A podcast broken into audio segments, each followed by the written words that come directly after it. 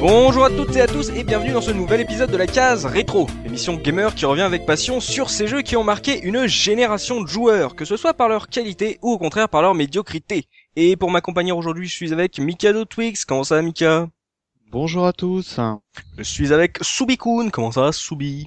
Salut tout le monde, ça va nickel. Et il nous revient pour la première fois en 2013, ça faisait longtemps qu'on l'avait pas vu, Professeur Oz. Comment allez-vous, Professeur? Aïe à tous, bonne année.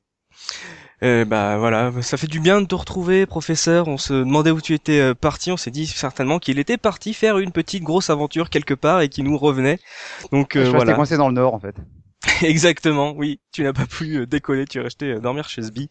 Et messieurs, bah aujourd'hui on va s'intéresser une nouvelle fois aux jeux vidéo, j'ai envie de dire Made in France, puisqu'on va parler de Little Big Adventure, jeu d'aventure édité par Electronic Arts et développé par Adeline Software, ce studio français fondé entre autres par l'illustre Frédéric Raynal, le créateur d'Alone in the Dark.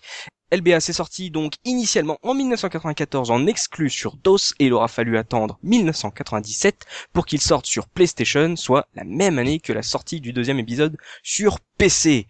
Alors messieurs, Little Big Adventure, au même titre qu'un flashback, ou même Another World qu'on avait abordé lors de notre première saison, souvenez-vous, ça fait partie de ces jeux français qui ont nourri et alimenté cette fameuse réputation de la French Touch, mais oublions l'histoire vidéoludique, passons au-delà, et j'ai envie de vous demander, mais vous, quelle fut votre toute première rencontre avec Little Big Adventure, Oz? Ben moi, ma première rencontre, en fait, elle était assez tardive parce que le premier PC qu'on a récupéré, mon frangin à Pentium, c'était vers l'année 96-97. Oui. Et en fait, lui, par un pote de fac, il avait récupéré un CD. En gros, c'était un CD pirate qui était chargé de logiciels et de jeux. Et il s'avère que parmi les jeux, il y avait le premier LBA. Sur lequel donc j'ai pu jouer quelques temps jusqu'à ce que malheureusement le disque dur de notre PC crache et donc en gros il a fallu...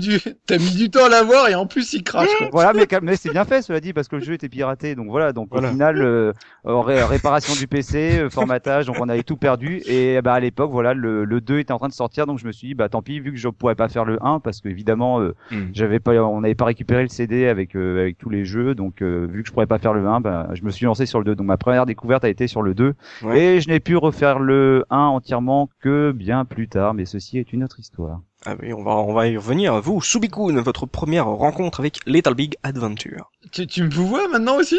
Oui, voilà. Tu es master, tu es notre maître Splinter, donc il y a des privilèges qui se perdent, quoi. Moi, c'est pareil, je vais revenir dessus, c'est en deux temps. En gros, j'avais mon pote dont son frère là était fanatique de PC, avec qui j'ai fait beaucoup d'armes sur le PC, que ce soit justement Alone in the Dark, Phantasmagoria, etc. Et donc il avait Little Big Adventure, le premier. Et je me rappelle qu'à l'époque, c'était une époque où j'aimais beaucoup, j'en ai déjà parlé, regarder mes potes jouer. Je trouvais ça tout aussi sympa que de jouer par moi-même donc du coup un voyeur vidéoludique. C'est ça. Exactement. Et en fait du coup le premier LBA je ne l'avais pas fait à l'époque, c'est mon pote qui l'a terminé, j'ai regardé à peu près tout le jeu du début jusqu'à la fin. Ça a dû durer longtemps, hein, punaise. Non mais tu sais on faisait ça sur plusieurs week-ends du coup il avançait pas et puis quand je revenais du coup on continuait ensemble, du coup je participais mais c'était pas moi qui jouais qui avait le clavier en main quoi. Et après du coup quand le 2 est sorti. Ouais. Bon, j'avais des très très bons souvenirs du premier et en gros quand mon anniversaire est arrivé, même s'il est arrivé quand même quelques mois après la sortie du jeu, du coup j'ai demandé à ma mère pour mes 14 ans de m'offrir LBA 2 et là du coup je l'ai fait comme un grand tout seul à la main. Ah c'est voilà une belle histoire d'amitié, le mec t'attend le week-end pour jouer, c'est beau la solidarité. On faisait beaucoup comme ça, enfin moi finalement il y a une époque où je jouais assez peu parce que je regardais c'est beau. Et toi Mika, quelle était ta première rencontre avec Little Big Adventure? Moi je l'ai connu pratiquement à sa sortie comme là habituellement par hasard. Ouais. Parce que moi j'avais la chance d'avoir ma maman qui travaillait chez IBM et du coup régulièrement j'avais des anciens ordinateurs mais qui on va dire pour le grand public étaient convenables. Ouais. Et un petit peu comme l'ami Oz, j'avais aussi un CD avec pas quelques jeux dessus. Mais moi je suis le mal. Ah mais depuis je suis repenti, j'achète tous mes jeux, j'ai honte hein. Mais et du coup en fait comme beaucoup de jeux comme je l'ai connu vraiment par hasard. Et j'avais été, on va en parler, mais tout de suite séduit par l'univers graphique qui se dégage du jeu, quoi. Ah bon? Ouais. Et voilà, donc je l'ai connu pratiquement à sa sortie. Imagine si Frédéric Raynal, il nous écoute, il dit putain les mecs ils ont téléchargé mon jeu quoi. Ils font un podcast sur un jeu. Ah, mais heureusement qu'il est pas là. Heureusement qu'il est pas là. J'aurais jamais osé lancer. Et je te signale que moi j'ai joué que sur des originaux. Hein. Mais attends, moi j'ai Subikun, c'est quelqu'un de bien. Gamer, hein. Attends, moi le 2. Le 2, je l'ai acheté à la sortie, je l'ai toujours la boîte. Le 1, je l'ai racheté, je le recherche activement maintenant. D'ailleurs, je fais une annonce, hein. Si certains qui nous écoutent veulent me le vendre, je suis preneur. Mais voilà, moi j'ai acheté en démat le premier. Voilà, je pense que je me suis rattrapé, hein. J'étais un honorable. Hein. Moi, je l'ai pas racheté moi. Oh là là. Oh, je suis là, mais moi je suis. Oh, sortez-le moi d'ici, c'est un scandale. Oh là là. Sécurité, emmenez-le. Ça va être possible. Désolé, hein. Au revoir messieurs. Et enfin voilà. Donc, mais bon, très bien. Très bon jeu. Et voilà, cette émission touche à sa fin, merci. C'était une petite moyenne émission. Exactement. C'était un speed dating gaming, quoi. Mais plus sérieusement, avant de se lancer dans le gros du débat et de parler en détail de Little Big Adventure, souvenons-nous de ce qui se faisait à l'époque de la sortie du jeu 1994. Et à cette époque, Sega et Yu Suzuki sortaient Daytona USA en arcade. Oh là là, Daytona, mais après Golden Axe, c'est le jeu dans lequel j'ai mis le plus de pièces, quoi. Il faut aussi noter que, enfin, je pense que... T'avais dit ça pour Double Dragon aussi, mais c'est pas grave. Ce qui est génial, c'est que même aujourd'hui, tu trouves une pauvre salle d'arcade en France, tu tomberas toujours sur un Daytona. Que ça soit à Disneyland, Futuroscope, peu importe, il y aura toujours une borne Daytona quelque part. En plus, il y avait une sorte de micro-compète entre Daytona et Virtua Racing. Et mais quand Daytona il arrivait, et encore aujourd'hui, moi j'ai eu la chance d'y rejouer régulièrement. Et il est encore mortel, quoi. Tu joues, tu dis, il est bien, quoi. Déjà rien que le mec quand il se met à chanter, là quand il fait Daytona, bah c'est bon. Il me semble qu'à la tête dans les nuages, t'as toujours les 8 bornes de Daytona. Bon, les écrans sont tous morts, mais mais à l'époque, je l'avais fait quand ils étaient encore vivants, les écrans, et c'était vachement sympa quand t'étais à 8. La tête dans les nuages et les nœuds dans la boue, quoi. Ouais, voilà. Je ne te baiserai pas encore. Moi, je l'ai racheté, entre parenthèses, là, sur Xbox. Ouais. Et en revanche, ouais, c'est moins fun quand même, parce que c'est vraiment, pour moi, c'est le jeu d'arcade par excellence. C'est vraiment faut jouer dans les conditions de l'arcade, sinon bon la manette vite fait quoi. Voilà. Et c'est quoi l'émission? C'est l'émission sur Daytona USA et puis l'anecdote c'est sur LBA, c'est ça? Exactement. C'est ça. Et bah lançons-nous dans le débat, lançons-nous dans cette petite grosse aventure de 1994, ce jeu d'Adeline Software, et je vais vous lancer monsieur professeur Oz avec son créateur Frédéric Raynal, qu'est-ce qui sort de ce jeu, qui est cette personne, qu'est-ce qui fait que ce grand monsieur a eu envie de se faire un jeu d'aventure? Alors je pense, je vais juste faire une petite bio très rapide pour ceux qui le connaîtraient pas, mais bon, si franchement vous nous écoutez notre émission et que vous ne connaissez pas, bon ben je sais pas ce que je peux faire pour vous, voilà. Mais bon, Raynal en fait, il est connu en fait pour avoir développé Alone in the Dark. Bon, le mec, Toy Commander. Ah mais c'était plus tard quand même ça. Mais oui, voilà, il est pas devenu développeur par hasard, hein. Il a quand même commencé à bidouiller dans le magasin de vidéos de ses parents. Il passait des nuits à bidouiller des jeux dans l'arrière-boutique du vidéoclub, sur différentes machines. Sur quoi? C'est sale ce que vous dites, là, bidouiller des jeux dans l'arrière-boutique, là, c'est... Ouais, mais voilà, on sait tous que voilà, Alone in the Dark est venu du fait que le mec était un grand fan de films d'horreur, mais ceci est une autre histoire qu'on abordera peut-être dans une future émission. Bref, enfin bon, voilà, au début des années 90, il s'avère simplement que, Raynal n'est pas d'accord avec le patron d'Infogrames qui veut donner une suite à Alone in the Dark.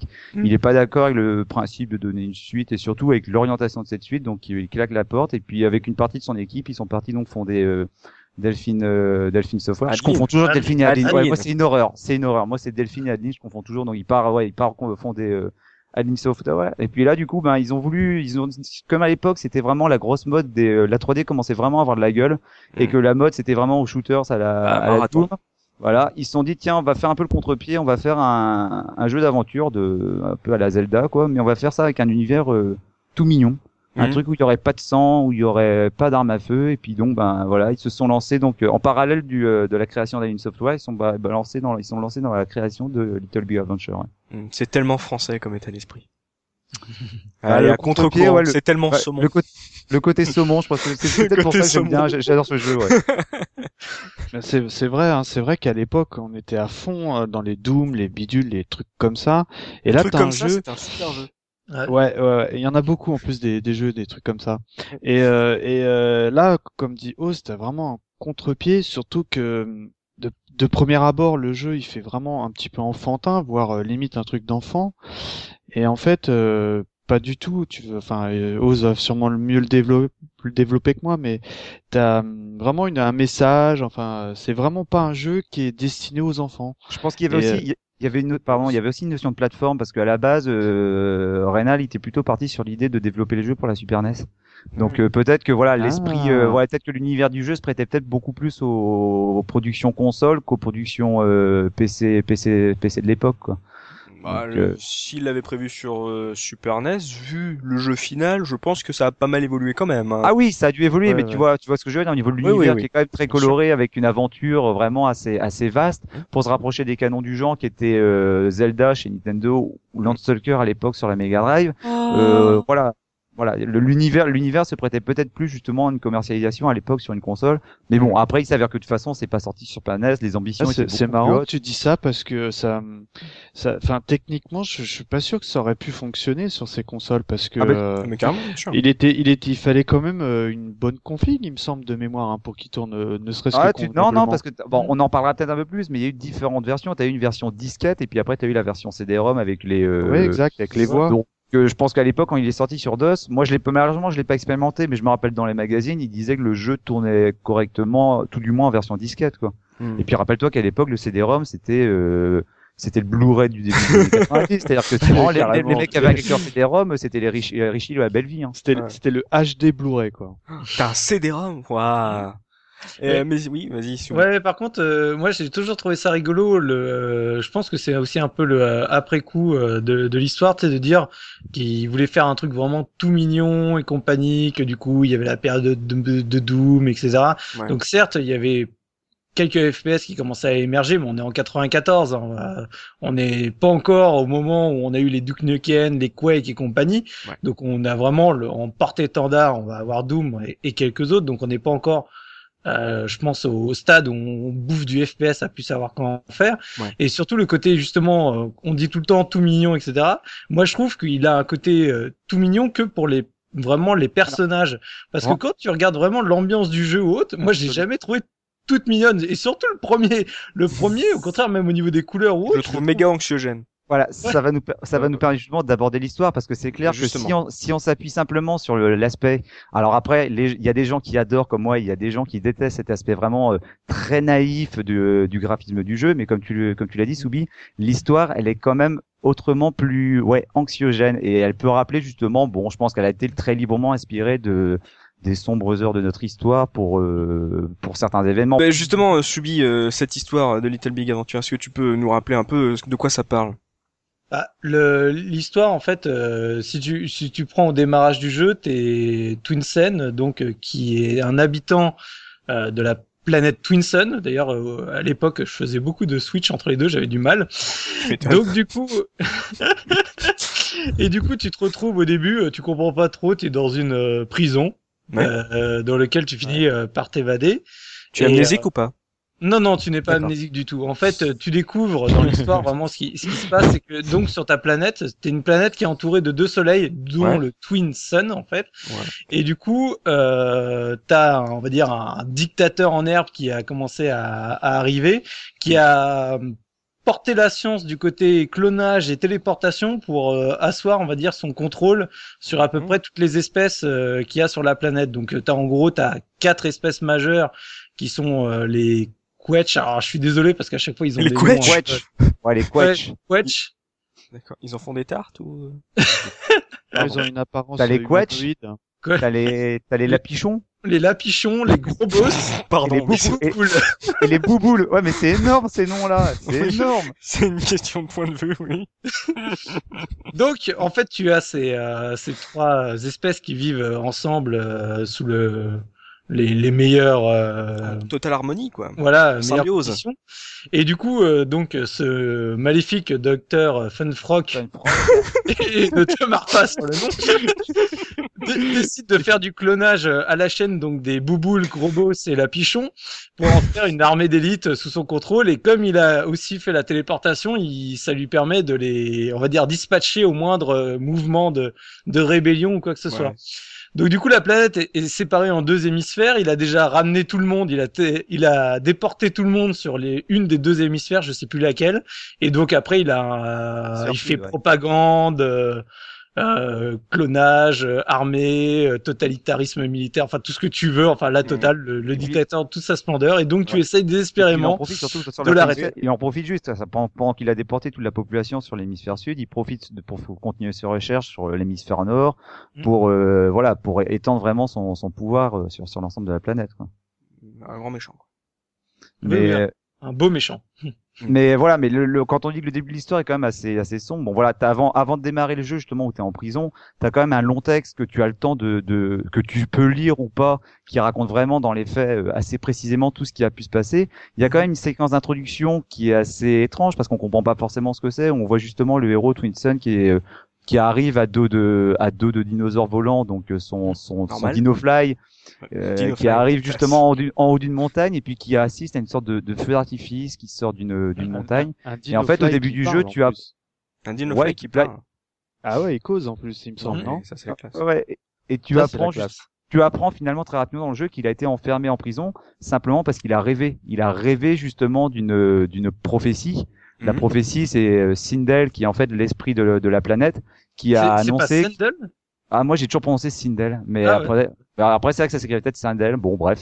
Et voilà, et en fait t'as la prophétie qui annonce l'arrivée d'un élu pour sauver la planète, et comme il a osé rêver de ça et qu'il a été dénoncé, il a été enfermé. Donc il est enfermé parce qu'il a osé rêver de liberté.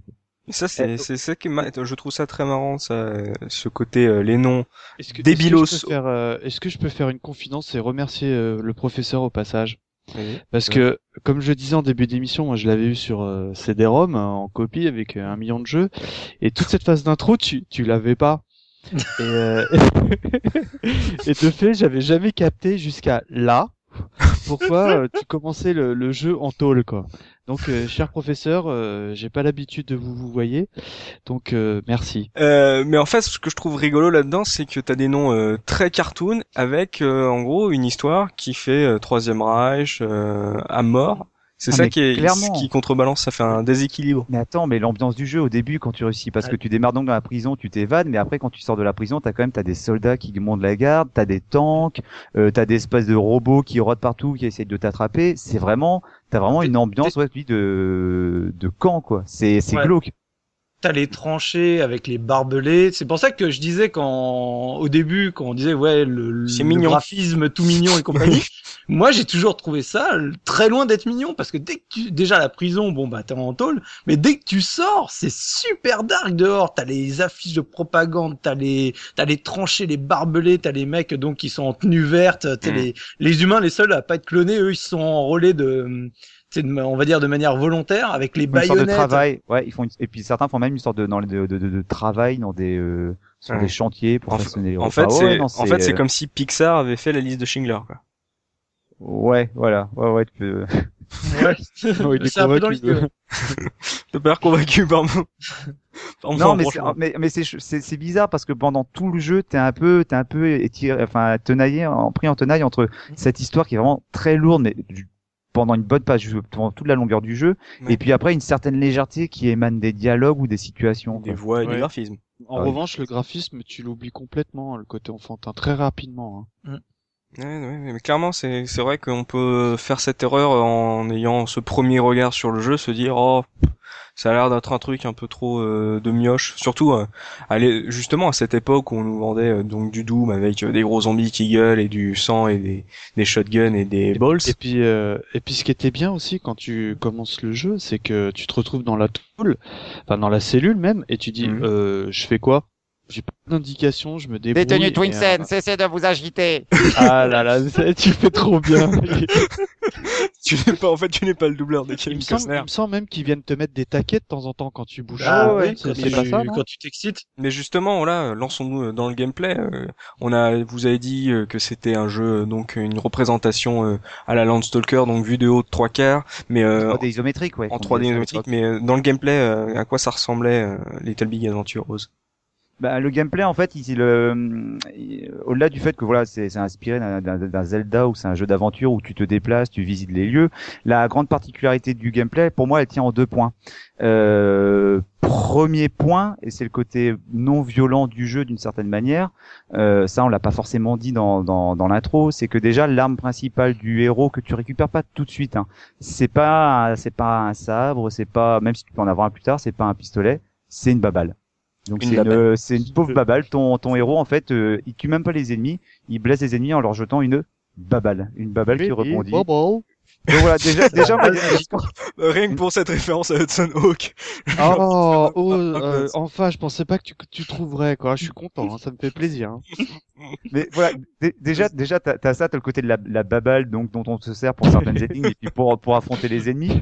Et puis après, bon, la grosse particularité du jeu, du gameplay, c'est l'utilisation de profils pour passer certaines séquences. Donc en gros, Twinsen, dire quoi des cas... Bah, des comportements. Il a quatre attitudes en fait qu'on doit utiliser, qu'on doit modifier pour certains comportements. Il a l'attitude normale dans laquelle il marche et où il peut inspecter les objets pour trouver des cœurs, de l'argent ou des potions de magie. Et c'est surtout le mode normal aussi, c'est surtout fait pour discuter avec les habitants. Ouais, tout à fait. Bah, parce qu'en plus, oui, parce que je précise juste une chose, une petite parenthèse, c'est que le jeu est censé se jouer de manière très simple avec souvent que un ou deux boutons. En l'occurrence, ici, c'est la touche espace qui sert d'action suivant les comportements. Donc, quand t'es en normal avec espace, tu parles avec les habitants ou tu inspectes les objets. T'as le deuxième comportement qui est le comportement sportif où par défaut, bah, là, Twinsen court et globalement, c'est peut-être le comportement qu'on utilise le plus souvent parce que sinon, il marche de manière assez lent et ça peut un peu casser le rythme. Ouais. En sportif, l'action, bah, c'est sauter. Après, tu as le comportement agressif qui lui permet justement de rouler un peu des mécaniques et puis d'affronter les ennemis à grands coups coups de poing, coups de pied. Et enfin, tu as le dernier mode qui, à mon avis, dans le premier jeu, n'était pas suffisamment utilisé, mais qui était quand même intéressant. C'est le mode discret, dans lequel Twinsen se déplace à pas de velours sur la pointe des pieds, de manière très discrète, et quand t'appuies sur espace, ben en fait il se baisse simplement pour pas se faire remarquer. Donc en fait, tout le jeu et la plupart des énigmes tourne autour justement de l'utilisation de ces quatre comportements. Mais justement, Soubi, le fait de devoir switcher entre de ces comportements pour avoir accès à des actions différentes, ça se passait bien, c'était fluide ou t'avais pu rencontrer des problèmes du genre ah merde, il faut que je change. Non, comment ça se passe? En fait, pour revenir sur l'historique, en fait, ce système-là, c'était déjà ce que Frédéric Raynal avait mis au point sur Alone in the Dark, parce que tu as exactement le même principe. La grosse chose qui change, c'est la gestion de l'inventaire, où du coup, dans Alone in the Dark, tu passais dans l'inventaire. Là, tu ouvres juste ton inventaire, tu prends l'objet, tu t'interagis avec les personnes. Le switch, pour switcher, t'as juste besoin d'appuyer sur contrôle. T'as on va dire l'écran se fiche très rapidement et du coup avec les flèches tu changes juste de comportement. Tout se joue au clavier, hein, t'as pas besoin de souris ou quoi que ce soit. Et ce qui fait que du coup tu pouvais vraiment switcher très rapidement entre un comportement ou un autre. Après, le truc qui était le plus rigolo, c'est que en fait les animations en elles-mêmes étaient travaillées en fonction de ton comportement. Oui. Et du coup, par exemple, quand tu passais souvent de normal à sportif, parce que c'est ce qui t'arrivait le plus, ou de agressif à sportif, parce que du coup tu courais vers un mec, tu passes en agressif, tu le tapes, puis après tu repasses en sportif pour courir. En fait, quand tu cours, au début, il saute un peu sur place, il fait un grand pas en avant, genre pour se mettre à démarrer, quoi. C'est assez rigolo l'animation, et ce qui fait que du coup, des fois, quand t'enchaînais les deux, ça te faisait une animation super bizarre, tu sais, qui mettait un cran d'arrêt, qui vient de donner un coup de poing. Et puis il s'arrête et puis il part genre mais tu sais les deux pieds en avant il a la fusée au cul. En fait t'as l'impression que déjà le bonhomme il est un peu sur ressort et que en fait les jambes elles partent avant le corps, avant le tronc quoi, et du coup t'as l'impression que qui comme dans les cartoons quoi, avec... quand le mec va se mettre à courir, t'as ses jambes sont parties et il reste le haut du corps et en quelque sorte les animations des personnages dans le jeu, elles sont énormes, on sent qu'il y a eu un soin pour leur réalisation et puis surtout pour leur variété. Moi il y a une animation qui me fait toujours marrer, même encore aujourd'hui, c'est quand ils trouvent un objet, tu vois toute une scène qui se tourne vers l'écran et puis qui mouline des bras. Enfin, c'est la situation est totalement ridicule, mais moi elle me fait toujours marrer quoi. J'aurais envie de dire le mieux aussi, c'est quand tu cherches par exemple dans un coffre ou dans une bibliothèque où du coup tu vas taper par terre. Je sais pas si tu te rappelles cette animation, tu sais, t'appuies et du coup s'il y a un truc dans le coffre, il saute et il fait un petit bond comme ça par terre et tout, tu te dis mais je voulais ouvrir un coffre. Mais franchement, tu sais, bon, on rigole comme ça, mais c'est vrai que je rejoins Oz. Les animations à l'époque et même encore maintenant, je les trouve absolument géniales, quoi. Je les trouve pleines de vie, absolument rigolotes et tout. Et ça contribue très fortement à l'ambiance du jeu et à son succès, du coup. Alors, et par contre, oui, ouais, je voulais juste terminer concernant un élément du gameplay qui associe en fait finalement les deux points que Oz a traités, c'est que on va dire l'arme quasiment principale que tu vas te servir dans le jeu, c'est la baballe. Tu peux te servir de tes points ou plus tard tu vas te servir d'un sabre. Mais en fait la balle, en fonction du comportement que tu utilises, elle va pas avoir le même comportement. Quand t'es en général, t'es en normal ou sportif, tu vas faire un lancer plutôt long. Quand tu vas te mettre en discret, tu vas faire un lob, par exemple. Donc du coup c'est pas t'as pas la même fonctionnalité. Après la balle, à partir du moment où t'as ta tunique et que t'as de la magie, parce que du coup tu as une barre de magie pour utiliser la balle, comme t'as une barre de santé, et bah du coup après la balle elle rebondit à partir du moment où t'as la tunique. Alors dans le 1 ça va, puisque il me semble, si j'ai de mes souvenirs, tu récupères la balle en même temps que la tunique, donc du coup tant que ta barre de magie est pleine, elle rebondit de partout, sur les murs, sur le sol, etc. Par contre dans le 2 tu mets un peu de temps entre les deux. Donc non, parce que dans le 1 le problème c'est que quand tu utilises ta balle de magie, ta balle, tu utilises la magie, et quand tu n'as plus de magie, tu peux encore toujours l'utiliser, mais elle rebondit plus. C'est-à-dire que tu vas la lancer, dès qu'elle touche le sol, elle revient. Et dans le 2, il me semble que c'était toujours la même chose. Je sais plus alors du coup. Mais par contre, pour revenir simplement, parce que je disais tout à l'heure que le mode discret était finalement peu utilisé.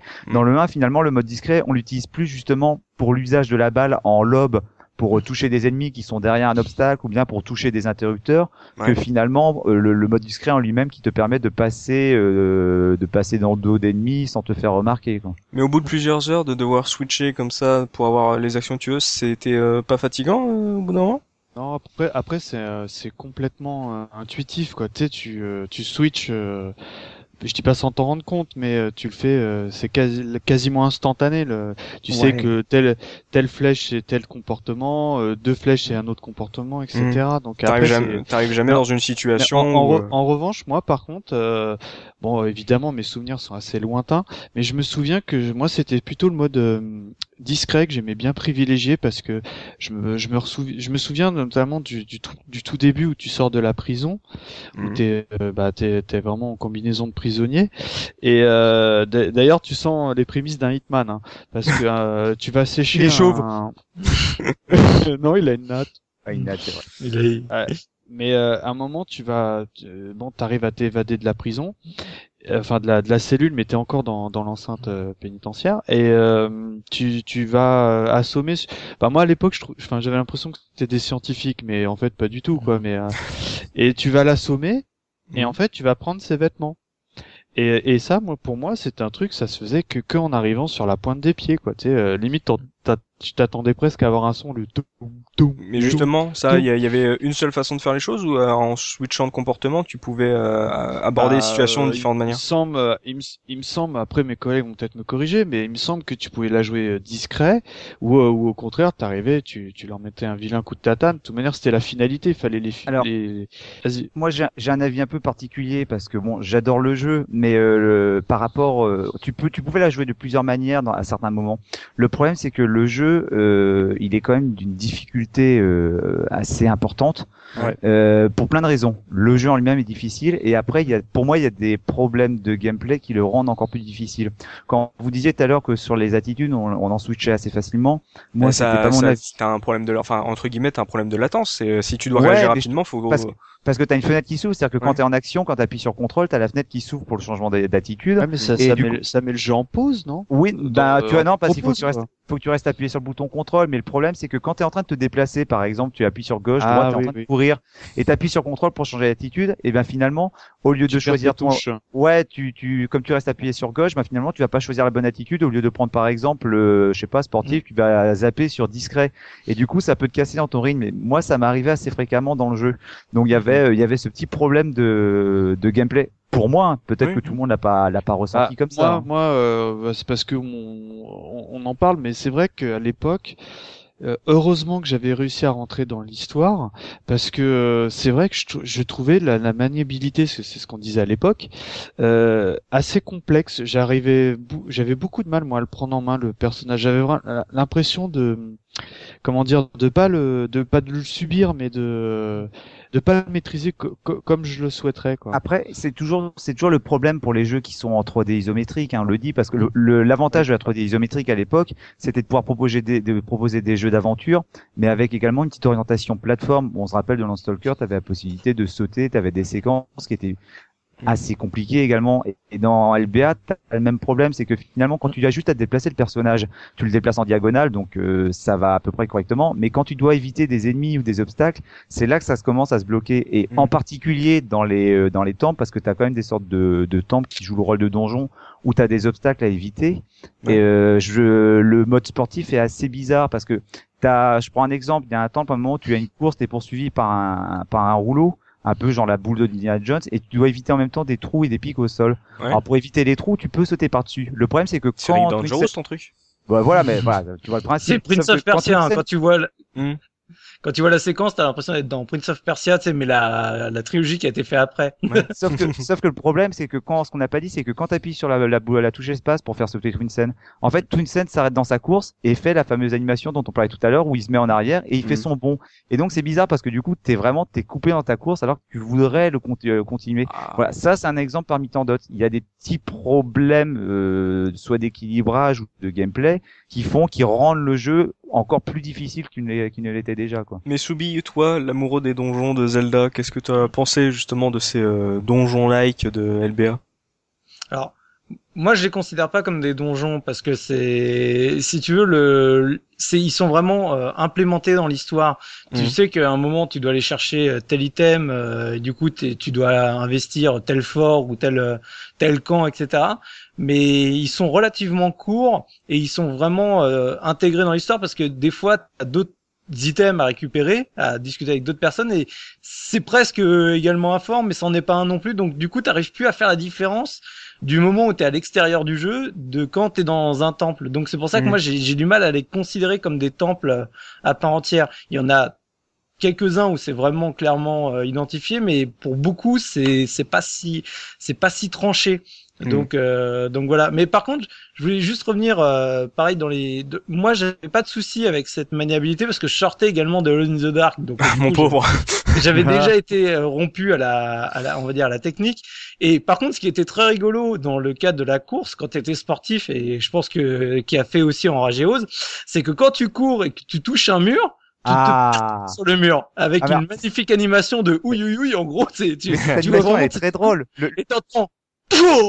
Attends, mais le nombre de fois où je faisais exprès de foncer dans les murs parce que ça me faisait rire, t'entends le il part avec le recul et puis il voit 1000 chandelles. Moi, je la trouvais super drôle cette animation, mais par contre, c'est vrai que c'était chiant parce que quand t'es poursuivi par un ennemi, que t'es en pleine course et que nous on a toujours le réflexe dans tous les jeux, je sais pas pour vous, mais de frôler les murs pour garder une trajectoire. Là, avec Twinsen, tu frôlais les murs, bah voilà, d'une part, tu perdais de l'énergie, et en plus, ça te coupait dans ta course, et puis t'avais l'ennemi qui te rattrapait et qui te maravait sévère, hein. Mais, Soubi, là, on a dit qu'il y avait avec ces différents comportements qu'on pouvait essayer d'aborder les situations différemment, et tu as dit que, tu étais pas sûr le passage dans les donjons était fluide parce que tu savais pas si t'étais dans le jeu ou pas. Ça veut dire que l'aventure c'était un truc ouvert à la Zelda? Alors, On va dire que l'environnement était assez ouvert. Après, tu auras toujours le débat de qu'est-ce qu'est la linéarité, etc. Mmh. Donc, l'univers était assez ouvert. Ce qui était assez intéressant en plus, c'est que tu avais beaucoup de véhicules. Alors, véhicules, c'est voitures, chars, comme catamarans, motos, dinofly, etc. Jetpack, je le mets à part. Ouais, il est particulier, c'est vrai. Ouais. Mais du coup, tu avais énormément de véhicules comme ça dans le jeu. Des PNJ aussi, non? Oui, des PNJ. Et ce qui fait qu'à chaque fois que tu trouvais, par exemple, une voiture que tu avais besoin d'essence, tu mettais l'essence et tu avais des choix de destination. Du coup, tu naviguais comme ça au fur et à mesure sur l'ensemble de l'hémisphère. Alors, quand tu étais avec le catamaran ou un autre bateau, tu pouvais aller d'île en île. Quand tu étais sur les voitures, c'était plus vraiment dans une zone précise. Mais du coup, tu vois, tu avais quand même un champ relativement grand. Sentiment de liberté.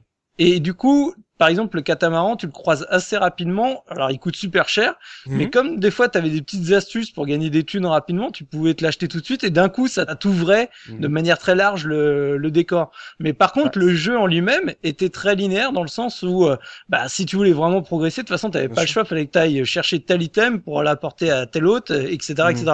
T'étais vraiment dans le phénomène FedEx, qui était encore un peu marqué dans le premier, mais ça allait. Dans le deuxième, là, tu sombres complètement dans le système FedEx. Ça a toujours, tu vas chercher tel objet pour l'apporter à tel autre qui va te dire, va voir telle autre personne pour aller rechercher un tel autre objet pour finalement terminer l'objectif que tu avais au départ, quoi. Mais voilà, ça t'empêchait pas d'avoir ce sentiment de liberté, quoi. Certains puristes disent que c'est entre guillemets le vrai premier GTA parce que c'est vrai que c'était pas ouvert, mais à l'époque t'avais vraiment le sentiment d'un univers vaste et quand même assez grandement ouvert, quoi. Et ça c'est vraiment on dit GTA, mais pour moi, c'est vraiment le premier jeu de cette avec autant d'étendue. Oui, mais par rapport à l'année, ça ressemble aussi beaucoup à ces grands RPG de Squaresoft. Comment ça se fait que ça t'ait intéressé, Mika, à l'époque? Parce que c'est pas un RPG. Ouais, mais non, donc toi, c'était parce que c'était offert sur la disquette. Non, parce que je pouvais en avoir aussi des jeux sur Super Famicom. Mais j'ai honte, mais arrêtez de relancer, vous êtes dur avec moi. Qu'est-ce que tu pensais? Non, parce que t'avais, moi, c'est pas que j'aime pas les RPG, c'est que j'aime pas ça du tout, quoi, mais, c'est parce que j'ai encore essayé. C'est pas que j'aime pas les RPG, c'est que j'aime pas ça du tout, c'est beau.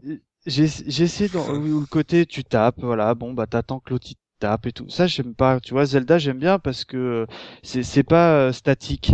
Ouais. LBA, je l'ai jamais considéré comme un pseudo RPG ou quoi. L'avantage dans LBA, c'est tout ça, quoi. L'avantage dans LBA, c'est pas que tu tapes et t'attends l'autre te tape, c'est que dans LBA, tu te regardes te faire taper, quoi.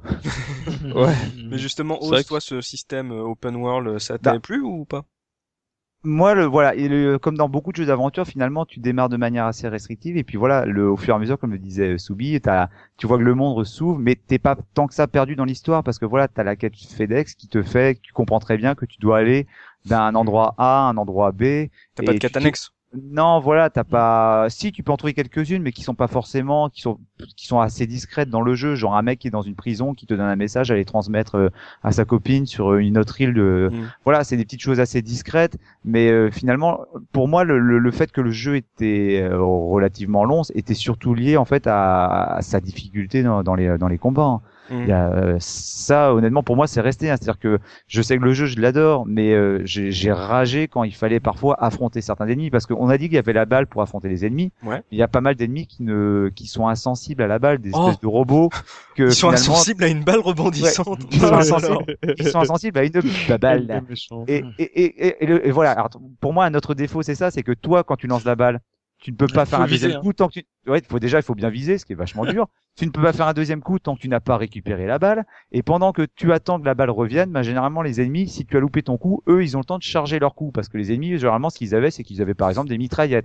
Des mitraillettes avec un tir qui va beaucoup plus rapidement, avec une salle qui occupe un rayon d'action beaucoup plus grand. Donc, je vous raconte pas le nombre de fois où, finalement, tu te fais maraver en 5 secondes sans rien pouvoir faire.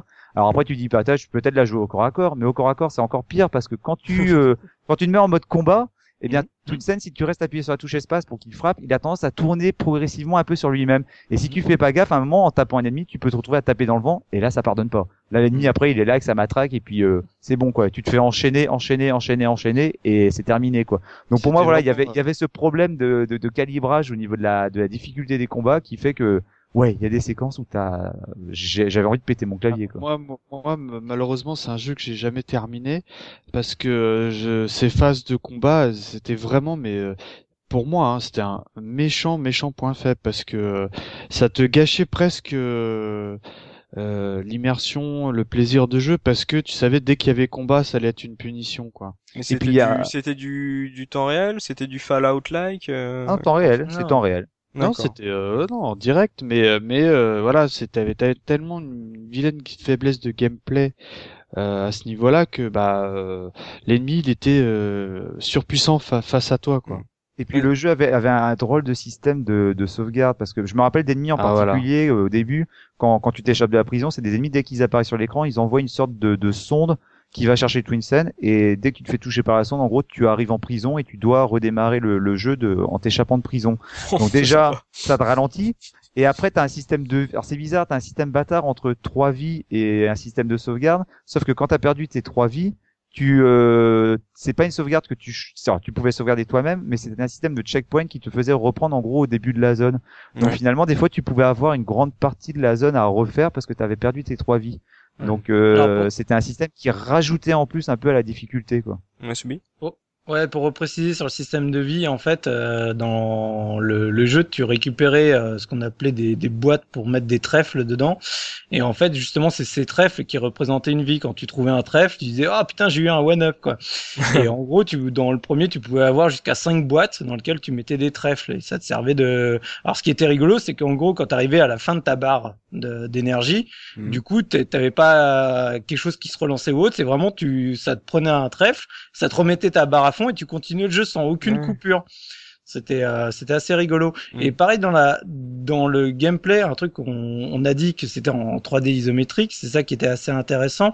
En fait, le système, il était pas découpé, il y avait des endroits où tu sortais d'un bâtiment, t'arrivais dans un autre écran, mais sinon, quand t'étais dans une zone, la zone était représentée quasiment dans son intégralité. Ce qui fait que quand t'appuyais sur entrée, ça te remettait toujours au centre de ton personnage, au centre de l'image. Ouais. Ce qui fait que du coup, tu avais possibilité, par exemple tu courais, t'appuyais sur entrée, et ça te faisait pas de hachure, comme si tu passais d'un écran à un autre. Ouais. Ça te permettait de voir un peu ce qui t'arrivait sur la tronche, et toujours dans ce souci de lisibilité. Par exemple, dans les 3D isométriques, souvent quand t'as un mur, le mur il va te cacher le coin qui est à côté. Ouais. Et du coup, il rongeait le haut du mur avec un petit effet où il te montrait ce qu'il y avait derrière pour pas que tu sois surpris par le vieux gars qui était planqué, qui fait sa ronde et que tu peux pas le deviner à cause de la configuration du mur. Et je trouvais ça assez sympa, quoi. Il y avait un brouillard de guerre ou pas? Non. Et avec cette histoire de touche entrée qui recentrait la caméra, est-ce que ça vous arrivait comme moi, parce qu'on appuyait sur Alt pour utiliser une arme, donc en général la baballe. Et parfois, quand tu restais appuyé sur Alt pour lancer la balle, t'appuyais sur Entrée pour recentrer la caméra, et là tu avais le jeu qui se fenêtrait ou qui se réduisait. Le jeu continuait pendant que t'étais là sur ton écran Windows. Merde. La loose. Ah mais ça c'est les aléas du PC, mon ami. C'est des choses pour lesquelles malheureusement aujourd'hui j'aurais plus la patience, quoi, parce que on a reproché à des Mario dès que la caméra ne se recentre pas, c'est un scandale, mais là c'était une punition quand même. Donc et aujourd'hui je me demande, je vous cache pas que j'ai pas eu le temps d'y rejouer parce qu'habituellement j'aime bien rejouer au jeu un petit peu, et je me demande si justement la difficulté du gameplay me refroidirait pas aujourd'hui, quoi. Je pense que on pourrait dire oui, si tu passes outre, l'histoire elle est bonne, mais si malgré tout c'est une torture à jouer, ça peut refroidir, je sais pas. Si vous en pensez ou... C'est dommage parce que c'est vrai que cette difficulté elle peut refroidir à certains moments, mais on n'a pas insisté sur on a parlé de l'histoire au début, mais on n'a pas insisté sur le fait que au-delà de l'univers, on sentait qu'il s'était fait plaisir sur les personnages, sur l'écriture, parce que t'as quand même pas mal de pointes d'humour qui sont vraiment bien trouvées. Moi, j'ai noté quelques exemples quand j'ai refait le jeu récemment, parce que moi, franchement, ça m'a fait marrer, quoi. Il y a un moment, tu dois visiter un musée de la marine pour trouver le trésor d'un pirate, et on t'explique que grosso modo le seul ennemi qui a réussi à avoir la peau du pirate, c'est le fisc. Voilà, t'as genre d'exemple. Il y a quoi après? À un moment, t'es dans un temple et tu tombes sur un petit lutin qui t'explique qu'à la base il n'était pas prévu dans le jeu, et comme ils savaient pas où le mettre, bah ils l'ont mis dans cet endroit là quoi. Donc voilà, t'as plein de petites remarques comme ça qui sont très bien trouvées, qui sont très marrantes. Et voilà, et on le trouve également ça dans le 2. Donc c'est dommage que finalement, à cause de la difficulté, certains ne soient pas allés au bout de l'aventure du premier épisode quoi.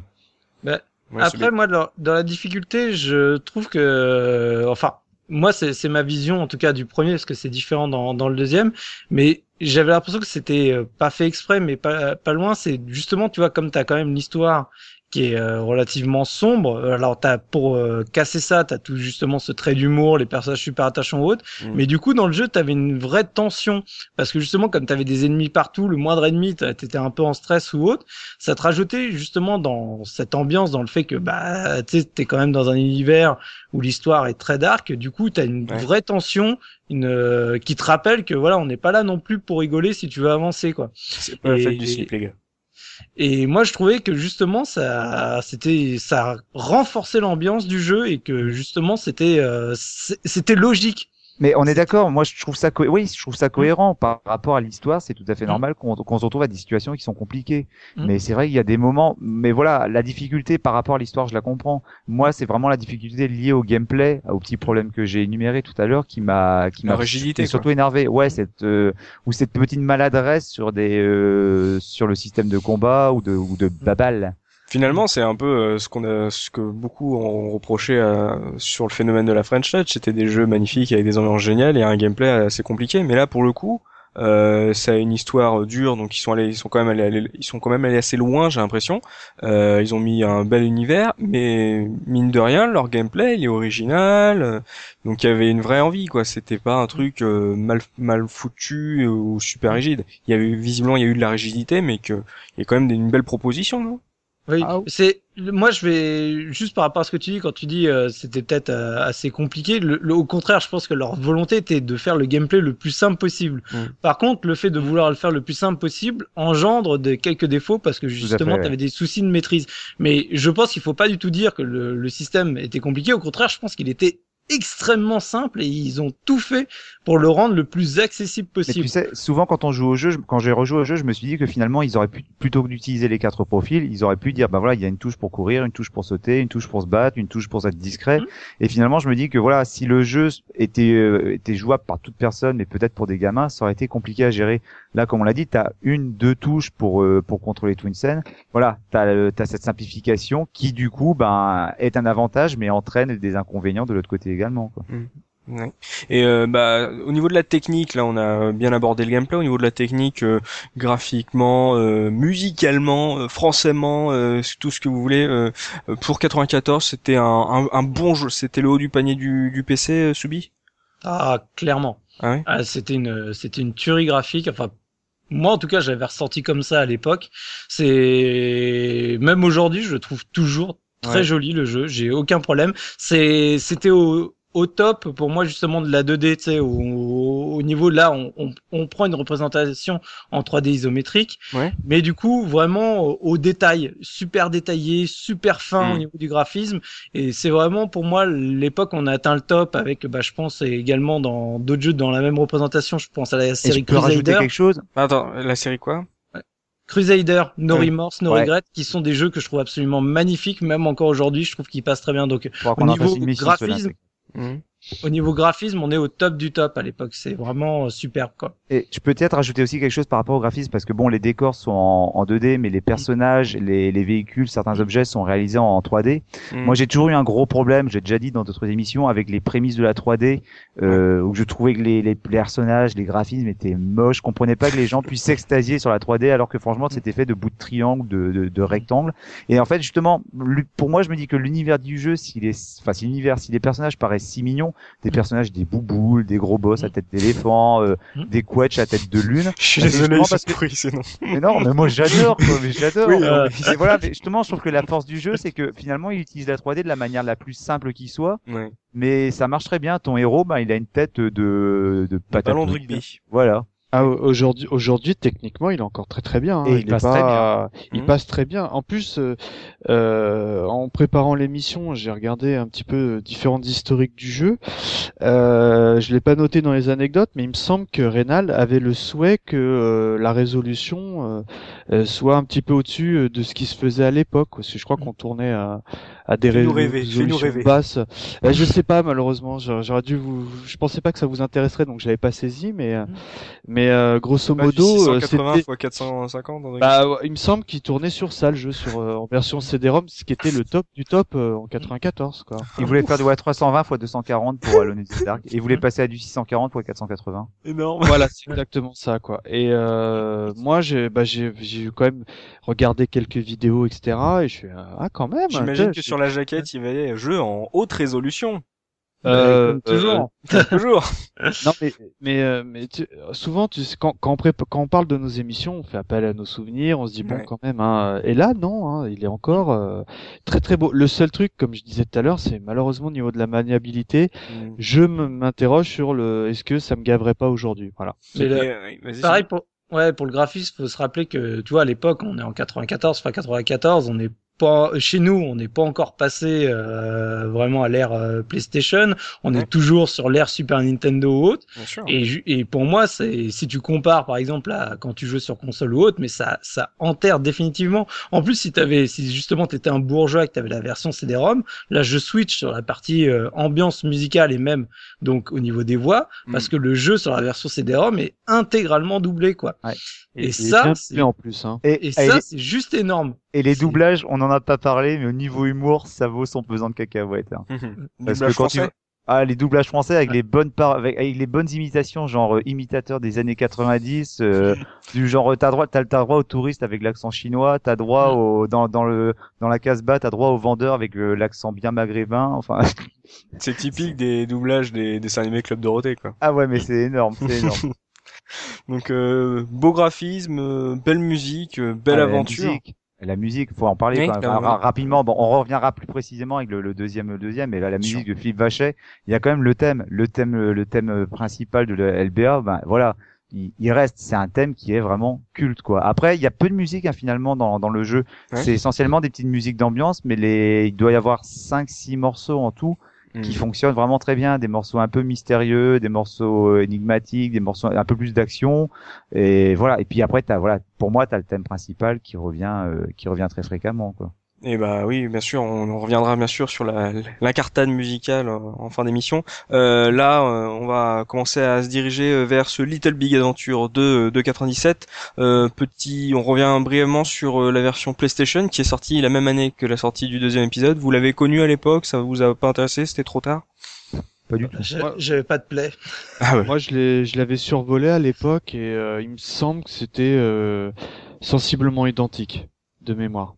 Non, après, j'avais survolé parce que il est de 97, hein, de mémoire, c'est ça. C'est quasiment 3 ans après. Hein. Voilà, et techniquement, il y avait déjà du lourd sur PlayStation, et en plus, je commençais un petit peu déjà à décrocher au niveau jeu, donc je l'avais survolé, j'avais trouvé pas mal, mais j'avais joué à la version PC, quoi. Jules, la jouabilité était comment sur PlayStation, parce que le système de comportement était... que 97, il y avait la DualShock. Moi je l'avais pas ça, donc j'étais en train de m'interroger en me disant mais comment j'ai joué à la manette, parce que sur PC ça, pour le coup le combo clavier espace tout ça c'était pas mal, mais à la manette j'imagine c'était sensiblement pareil. Peut-être select pour les comportements, t'appuies sur select. Je me souviens pas. Je suis en train de me dire qu'avec une manette ils auraient pu justement mettre un bouton par comportement. Ils l'ont peut-être fait. Ouais, c'est ça. C'est pour ça que je serais curieux de savoir comment ça fonctionnait. Moi, je l'ai pas connu cette version. Là, pour le coup, ça aurait été intéressant. Enfin, à vérifier, quoi. Donc, 97, sortie du deuxième épisode. Donc, comme Soubi l'a dit, 3 ans après. Donc, pour l'époque, c'est généralement, long. Voilà, c'est long. Vous l'aviez attendu, ce jeu? Même à l'époque, vous sentiez une attente autour de ce jeu, Soubi? Alors, une attente, oui, il y en avait une parce que le jeu, enfin, j'ai envie de dire une attente française parce que le jeu étant franco-français, dans les magazines de l'époque, quand le 1 est sorti, tu sentais que le 1, il avait marqué les esprits. Donc, je pense que le 2 était attendu. Après, j'ai pas lu assez de magazines à l'époque pour savoir s'il y avait des previews limite tous les 6 mois pour dire on n'en peut plus, mais en tout cas je pense que vu comment le 1 a marqué, le 2 était attendu de pied ferme. Alors on en parlera par rapport tout à l'heure aux critiques, parce que moi je me rappelle que voilà, c'est à l'époque où j'ai eu mon PC, donc je commençais à acheter des revues, je passais aux revues comme Joystick et je laissais tomber les revues console. Le jeu, voilà, dans les journaux français, il était attendu, c'est-à-dire que je me rappelle de previews qui sortaient. À l'époque, t'avais des CD-ROM qui étaient livrés avec les magazines comme Joystick, et sur les CD-ROM, t'avais des reportages qui étaient réalisés chez Adeline, où tu voyais des interviews de Raynal et de toute son équipe. Le jeu, voilà, il faisait monter le buzz. Il y a eu du marketing. Electronic Arts, ça a soutenu le jeu, quoi. Je sais pas si c'était du marketing, mais on voyait clairement que les reportages, les previews, ouais, c'est du marketing. Sais, bon, après c'est toujours le problème avec les magazines. Qu'est-ce qui est du marketing, qu'est-ce qui est de l'attente des journalistes, mais on voit clairement mais on voit clairement que les journalistes étaient en attente du truc, hein. Ouais, bah oui, clairement. Et donc toi aussi, j'imagine. Et vu que tu nous avais parlé, on a parlé de l'histoire du premier épisode et que c'est un jeu d'aventure. L'histoire de ce deuxième épisode devait être un des points importants. De quoi ça parle, ce LBA2, Oz? La LBA2, en fait, déjà, il démarre de manière beaucoup plus légère et puis jouissive que le premier, parce que déjà t'as un bref descriptif de ce qui a pu se passer. Et tu Previously on Little Big Adventure. Tu découvres que Twinsen, en fait, avec sa copine Chloé qu'on croisait déjà dans le premier, ils attendent un nouveau événement. C'est marrant, non, Chloé... pour une fois, voilà, pour une fois, elle s'est enlevée. Non, mais voilà. C'est marrant, Chloé, c'est le seul nom normal que j'ai entendu depuis le début de cette émission. Mais c'est autant dans le premier, c'est vrai qu'elle se faisait enlever. Dans le 2, non, elle est présente dès le début. Je te parlais du 1. Il semblait qu'elle s'appelait Zoé, moi. Je vous dis une bêtise, là. Chloé ou Zoé? J'ai un doute. Je me demande Zoé, c'est peut-être Zoé, t'as raison. Bon, j'ai rien dit. Voilà, on a failli se faire bâcher. Tu vois, il y avait un prénom trop normal, j'ai dit, tiens, ça me... Zoé, c'est normal. Zoé, ouais. Et du coup, tu vois l'aventure qui commence, en fait, où elle a un joli ventre bien rond, ça démarre, ils sont en train de se balader, de se faire des bisous sur le bord de mer, et puis t'as l'orage qui arrive, l'orage frappe le dinofly qui volait tranquillement dans le ciel, et il s'écrase. Et voilà, et le jeu commence comme ça, en fait sous la pluie, sous l'orage, t'as Twinsen qui doit trouver un médicament pour soigner son copain le dinofly. Sans trop détailler, quand il va réussir pour trouver le médicament, il va falloir qu'il quitte son île. Pour quitter l'île, il faut qu'il arrête la tempête. Et pour arrêter la tempête, faut que le mage météo puisse monter en haut du phare. Donc ça, c'est toute la première quête qui te permet justement d'intégrer les nouvelles mécaniques du jeu. Et quand la tempête disparaît, il y a des extraterrestres qui arrivent. T'as les extraterrestres qui viennent de la planète Zilich. Et qui viennent là de manière complètement pacifique pour découvrir la planète Twinsen.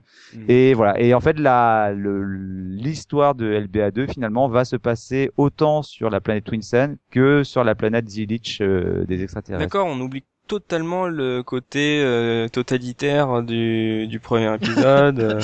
Très peu de temps, hein. Ah oui. En fait, ce que disait O, c'est que justement dans l'histoire, à partir du moment où t'as viré l'orage qui empêche les extraterrestres d'atterrir, au début ils sont très gentils, mais très rapidement le discours change et de nouveau tu retrouves Twinsen complètement barricadé. Les gars ont pris le contrôle et voilà, t'es recherché mort ou vif. Sauf que l'ambiance, pour le coup, parce que les extraterrestres, ils ressemblent quand même vachement aux extraterrestres de Mars Attack. Donc, t'as une ambiance un peu comme ça, science-fiction des années 50, avec des extraterrestres à grosse tête. Donc, t'as toujours, le côté un peu barricade, un peu, mais, pas avec l'ambiance aussi lourde qu'on pouvait avoir, on va voir dans le premier épisode. En fait, c'est une vraie nouvelle histoire, c'est pas la suite, quoi. C'est pas la suite directe, entre guillemets, de l'intrigue du premier. Est-ce que le Dr. Funfrog revient? Ça, il faudra faire le jeu pour savoir. Teaser. Donc, une histoire avec des extraterrestres, une Zoé enceinte, un Dinofly qui prend l'eau. Tu as parlé, Oz. Un Dinofly Dinofly qui se fait frapper par la foudre, et tu mets quand même pas mal d'heures de jeu avant d'aller le soigner, hein. Je sais pas comment il est encore en vie au moment où t'arrives. Et au niveau du gameplay, Oz, tu as dit qu'il y avait une partie, on nous faisait apprendre les nouvelles mécaniques. Soubi, est-ce qu'on peut revenir sur cette évolution dans le gameplay? Qu'est-ce que Adeline a proposé de nouveau dans ce deuxième épisode? Alors, d'un point de vue gameplay en lui-même, il y a quasiment rien qui change. C'est toujours le même principe avec les différents comportements, avec la balle magique, etc. T'as juste l'inventaire, on va dire, qui est plus fourni. Tu vas avoir beaucoup plus d'items, en interaction. La vraie différence, pour moi, sur le 2, se fait vraiment au niveau de la technique, où du coup, avant, t'étais que sur des écrans en 3D ISO, alors que là, tu as les écrans en 3D ISO quand t'es à l'intérieur d'un bâtiment. Quand t'es à l'extérieur, l'ensemble du monde est représenté en 3D, temps réel. Là. Troisième personne? Caméra libre. Voilà. Ah ouais, quand même. Alors, caméra libre, tu contrôles pas la caméra. C'est pareil, si tu veux juste la recentrer derrière toi, il faut que t'appuies sur rentrée. Comme souvent à l'époque, quoi. Ouais, mais t'as aucun contrôle sur la caméra. Mais du coup, t'avais un vrai switch, là, qui du coup, comme je te disais, la différence entre finalement quand t'es dans un temple ou à l'extérieur, là est d'autant plus marquée, parce que du coup quand t'es dehors, t'es vraiment dans un environnement complètement 3D, alors que quand t'es en intérieur, du coup, hop, tu repasses en isométrique et ça te réincite plus à arriver dans un temple avec des énigmes, etc. Je sais pas pour vous, mais moi à l'époque, je crois que Resident Evil, le premier, était sorti en 96. Oui. Et alors j'appréciais le côté un peu cinématographique des caméras qui étaient fixes, mais c'était quand même rudement chiant pour certaines séquences où tu voyais pas les ennemis. Et dans moi, on l'a déjà évoqué dans ce podcast. Je sais bien. Et moi je me rappelle qu'au début, quand j'ai commencé à jouer à LBA2, justement, ça m'impressionnait parce que je m'amusais en fait à déplacer le personnage et appuyer sur entrée pour voir si la caméra se mettait pas toujours aux mêmes endroits. Alors finalement, elle doit le faire, mais il y a tellement d'endroits différents où elle se place que tu le perçois pas. Et franchement, moi, ça m'impressionnait ça. T'avais plus tu sais, t'as plus les problèmes que t'as souvent dans les jeux de plateforme, les jeux 3D isométriques où tu as des énigmes qui vont exister simplement parce que les développeurs ont caché des objets derrière des éléments du décor que tu ne vois pas. Parce que par exemple, t'as un pot de fleurs et t'as un objet qui est là derrière. Et là, non, c'est pas possible parce que de toute façon, tu déplaces une scène, la caméra va se déplacer également, donc tu peux plus jouer avec ça. Mais ce changement de vue pour les phases extérieures, ça a apporté quelque chose au gameplay ou c'était juste une idée d'immersion et de technique? C'était vraiment une idée de technique parce que du coup, au niveau gameplay, comme je disais, pour moi, il y a vraiment peu de choses qui ont changé. Il y a un point qu'on n'a pas abordé dans le 1 et qui était quand même déjà dans le 1, c'est que ce qui est intéressant dans Little Big Adventure, c'est que quand utilises le comportement courir, tu peux faire des sauts. Et du coup, t'as certains passages, t'es jamais obligé de forcément passer par la porte ou autre. Il y a des fois, t'es incité t'as un tuyau, t'as des caisses ou autre, tu vas sauter par-dessus et tu vas sauter après, par exemple, par-dessus le muret. Ah, c'est Dishonored, ton truc. Voilà, si tu veux. Mais du coup, c'était assez intéressant dans le 1. Et c'est juste que ce côté est encore plus renforcé dans le 2 avec, justement, l'environnement qui est complètement en 3D, qui te donne, une impression de pouvoir un peu plus encore grimper partout ou de prendre des fois des chemins, on va dire cachés, en grappant sur une caisse, sur un tuyau, sur un élément du décor. D'une manière générale, sur les comportements, ils ont vraiment les comportements sont toujours là, sont toujours les mêmes. Ouais. Mais tu vois que vraiment il y a des séquences qui ont été réfléchies pour utiliser vraiment les comportements. Le mode discret, je regrettais que dans le premier finalement il soit peu utilisé. Là, t'as carrément des énigmes qui fonctionnent sur la discrétion. Il y a moins de linéarité, tu veux dire? Il y a plus de choix, de variété pour aborder une situation. Pas forcément plus de choix, mais tu te rends compte que finalement dans le jeu, t'as clairement des séquences, alors peut-être dans les donjons où t'as des obstacles qui ne peuvent être évités que par exemple en passant en mode discret. Ou alors t'aurais tendance à te dire tiens, si je cours, je vais l'éviter plus facilement. Non, alors que si tu as l'idée de passer en mode discret, voilà, l'obstacle il se fait super facilement quoi. Enfin si, il y a quand même une mécanique de gameplay qui a disparu, qui était moi qui me faisait rire dans le premier et qui a disparu dans le 2. Tu te prends plus les murs. Ah ouais. Ah ça. Ils ont changé ça. Ah ça a été enlevé. Maintenant tu fais du Resident Evil pour de vrai. Quand t'arrives sur un mur, tu peux le straffer le mur tout au long. Mais ce côté pouvoir regarder un peu, enfin de pouvoir être en 3D total en 97, est-ce que c'est pas aussi le fait que Tomb Raider soit passé par là l'année d'avant quoi? Le fait d'avoir l'impression d'explorer un environnement. Forcément, j'ai envie de dire Frédéric Raynal en 92, il te faisait Alone in the Dark. Ouais, mais en caméra fixe. Ouais, mais si tu veux, tu sentais que déjà il avait envie de mettre le maximum d'éléments 3D haut, donc je pense que pour lui c'était juste un défi supplémentaire, se dire voilà comment je vais encore améliorer mon moteur, moi ce que je veux c'est aller plus loin, donc enfin c'est mon point de vue, je suis pas dans la tête du monsieur, mais je pense que en tout cas c'était c'était ce qu'ils voulaient mettre en avant, quoi. Et toi, Mika, ça t'est pas tenté cette deuxième aventure après tes bonnes impressions sur le premier? Non, curieusement, je suis passé à côté. Et puis quand j'écoute un petit peu Oz et Soubi en parler, j'ai l'impression que les phases d'infiltration, elles sont un peu plus présentes. Mmh. Enfin, je dis infiltration. À l'époque, on disait pas ça. On disait les phases de discrétion. Oui. En quelque part, c'est les prémices de l'infiltration. Et moi, c'est vraiment un thème de prédilection. Et je pense que si j'y avais joué à cette époque, eh ben je me serais peut-être plus régalé. Puis j'avais lu aussi qu'ils avaient énormément corrigé les petits soucis de gameplay qui étaient vraiment pénibles dans le premier.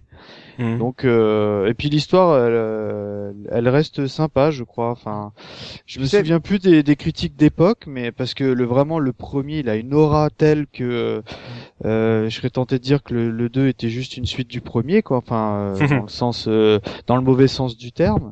Mais à écouter mes collègues, j'ai l'impression que y a quelque chose à faire avec, quoi. Tu sais, tout à l'heure, vous parliez pour le 1 du monde ouvert. Moi, ça me gênait un petit peu parce que finalement, le fait que ce soit entre des isométriques, aussi bien pour les intérieurs, les extérieurs, j'avais quand même cette impression un peu d'être cloisonné. Alors que dans le 2, quand t'es à l'extérieur, t'as une à l'époque, t'avais une profondeur de champ qui était quand même assez impressionnante. Une grosse distance d'affichage? Ah ouais. Pour l'époque, ouais. Honnêtement, tu sais, quand t'es sur le bord, quand t'es sur l'île de départ, et que tu vois justement le phare au loin, tu te mets au niveau du phare, tu vois la montagne de l'autre côté, t'as vraiment une distance, t'as vraiment une impression d'exploration. Tu te dis pas que, par exemple, t'es dans un Zelda, où t'as été bloqué dans une zone parce qu'il te manque un objet pour soulever une pierre, pour passer.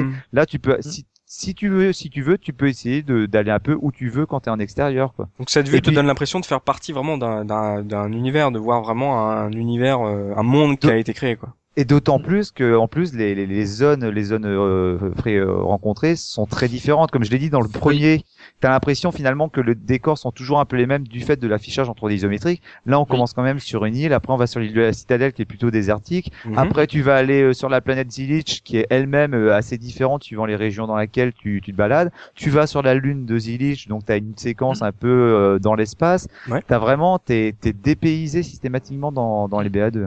Je voulais justement revenir sur ce point parce que je suis entièrement d'accord avec Oz. En fait, je trouve que dans LBA2, le fait de cette représentation en 3D, en fait, te donne vraiment un sentiment de dépaysement beaucoup plus marqué que dans le premier. À chaque fois que tu changes de zone, t'as vraiment l'impression qu'il y a plus de variété, ce qui est pas forcément vrai parce qu'il y a pas mal de variété dans le premier, mais le ressenti, en tout cas, est beaucoup plus prononcé.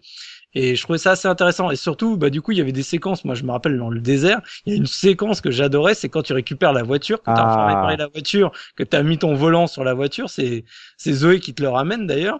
Et tu peux t'amuser sur les dunes. Là, tu roules à fond, tu t'éclates sur les dunes et machin. C'est du GTA. Ouais, je trouvais ça génial. Cette séquence-là, je la trouvais démentielle. Je me suis amusé pendant des heures à rouler partout dans les dunes. Il y a même un mini-circuit, un endroit où tu peux faire de la piste avec ta voiture et tout. T'as une séquence qui est très courte, malheureusement, sur la Lune, où t'es dans l'espace en scaphandre, et puis en fait, il fait des bonds, grâce à la gravité, il fait des bonds assez importants, mais avec une certaine latence. Et puis t'as des tirs de laser, quoi. T'as ça. T'as une variété sur les petites expériences qui sont proposées. Quand t'es sur la planète Zilich, t'as quand même un casino dans lequel t'as des petits jeux qui sont proposés, quoi. Donc tu te rends compte qu'ils ont eu envie de se faire plaisir. C'est pas forcément des trucs qui sont indispensables pour l'histoire, mais ils ont eu envie de se faire plaisir avec plein de petits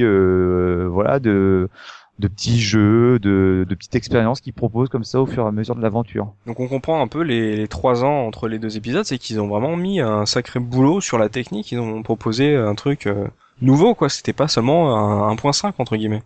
Ah non, tu vois clairement la différence graphiquement. Après, le problème du fait que t'as ce moteur 3D qui a été développé pour l'extérieur, c'est que du coup, je trouve, mais c'est un avis personnel, que le LBA2 a peut-être plus mal vieilli que le premier. Mais ça, c'est la 3D. Voilà. Ça empêche pas pour autant de rester pour moi quand même un jeu vraiment tout à fait sympathique visuellement, quoi. Mais voilà, les phases en extérieur, tu te rends compte que voilà, le moteur 3D, c'est le moteur 3D de la fin des années 90. Hein. C'est les séquences 3D, tu sais, les cinématiques 3D il y en avait quelques-unes dans le premier, il y en avait encore quelques-unes dans le deuxième. Ouais. Tu sais, à l'époque, tu t'en rendais pas compte, mais aujourd'hui, quand tu vois la compression vidéo, enfin, quand tu vois la résolution de l'image, putain, c'est dur, hein. Franchement, c'est dur. T'as l'impression de voir un mauvais streaming sur YouTube, vraiment. Tu sais, tu dis, ok, putain. Ah, mais Mettez-moi en 720p, là, je peux pas, là, c'est trop dur. Et toujours pour revenir là sur moins sur le côté graphique, mais sur l'univers, bon voilà, tu visites plus de zones et forcément tu rencontres de nouveaux personnages. Là, je sens, Falmir, que tu vas kiffer le nom des nouveaux personnages parce que du coup, t'as les habitants de Zilich qui sont principalement des extraterrestres qui ressemblent donc, comme j'ai dit, aux extraterrestres de Mars Attack. Quand tu vas sur la planète, bah, tu rencontres différentes populations. Donc, t'en as une qui me faisait marrer qui s'appelle les Gnarta. C'est des espèces de grandes saucisses. Ouais, grandes saucisses. Mais c'est vraiment des saucisses en plus. Là, et quand tu les tapes, tu les vois qui remuent en arrière et en avant. T'as les blafards qui sont des tops, les moskibis qui sont des espèces de guêpes volantes. Et puis voilà. Et puis donc les extraterrestres, ceux formant les Mars Attack, là, bah, s'appellent les soupes. D'accord. C'est magnifique. Quel univers chamarré. Donc techniquement, en dehors d'avoir une histoire un peu plus tournée vers la SF, donc qui change de cette ambiance entre guillemets lourde du premier épisode, oui. Donc il y avait une technique vachement plus évoluée, même si dans le gameplay ça n'a pas chamboulé des masses. Visiblement en fait ils ont apporté plus de situations pour qu'on utilise un peu tous nos comportements. Visiblement, j'ai l'impression que ça a été reproché d'avoir plusieurs comportements, mais que certains n'étaient pas très nécessaires dans cette première aventure. Et là, ils ont apporté un peu plus de variété dans le deuxième et une grosse technique. Donc, un bon deuxième épisode, Soubi. Ouais, enfin, après, ce qu'il faut voir, c'est que dans le premier aussi, ils avaient essayé de varier 2-3 trucs. Par exemple, t'as une petite séquence en surf, tu sais, dans la neige et tout, qui est assez sympa. Ouais. Mais c'est des petits passages.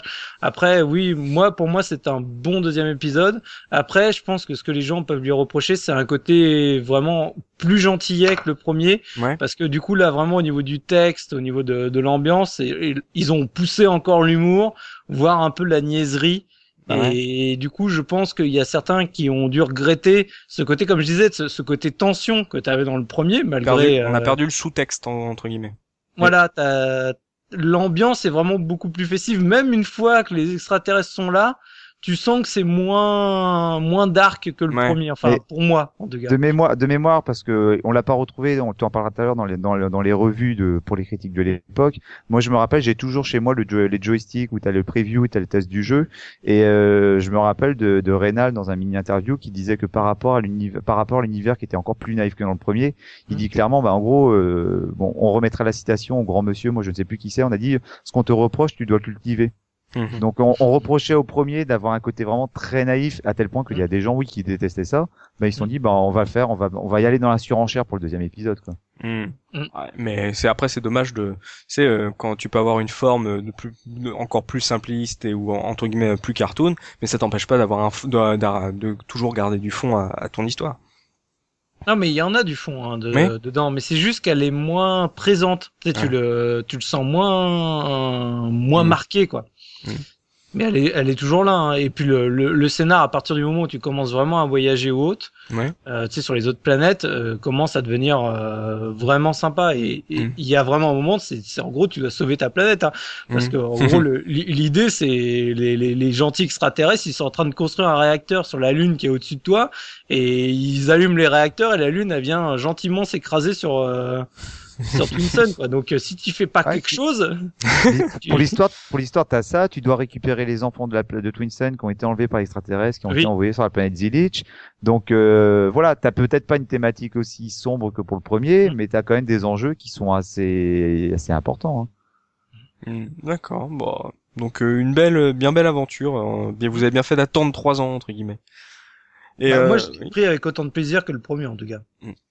Avant de se lancer dans la revue de presse de Soubikoun, je vais me retourner vers notre musicien d'Oz pour l'incartade musicale. Oz, est-ce que tu as quelque chose à nous proposer ? Ouais. Alors, je voulais pas tomber dans la facilité de proposer justement le thème de LBA, parce que c'est un thème qui est magnifique, mais que tout le monde connaît. Les gens iront l'écouter sur les vidéos qu'on peut trouver sur le net. Moi, je voulais rester sur un autre thème que j'adorais vraiment sur le deuxième épisode. Il y en a deux en particulier. Il y a le thème d'intro qui s'appelle Song of Gabriel, qui est magnifique, mais qui pour moi est surtout magnifique quand tu as l'image qui va avec dans l'introduction.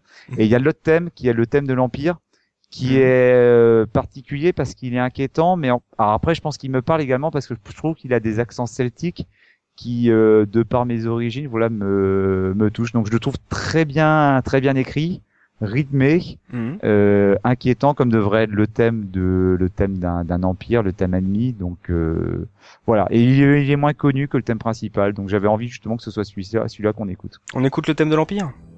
Allons-y, c'est parti.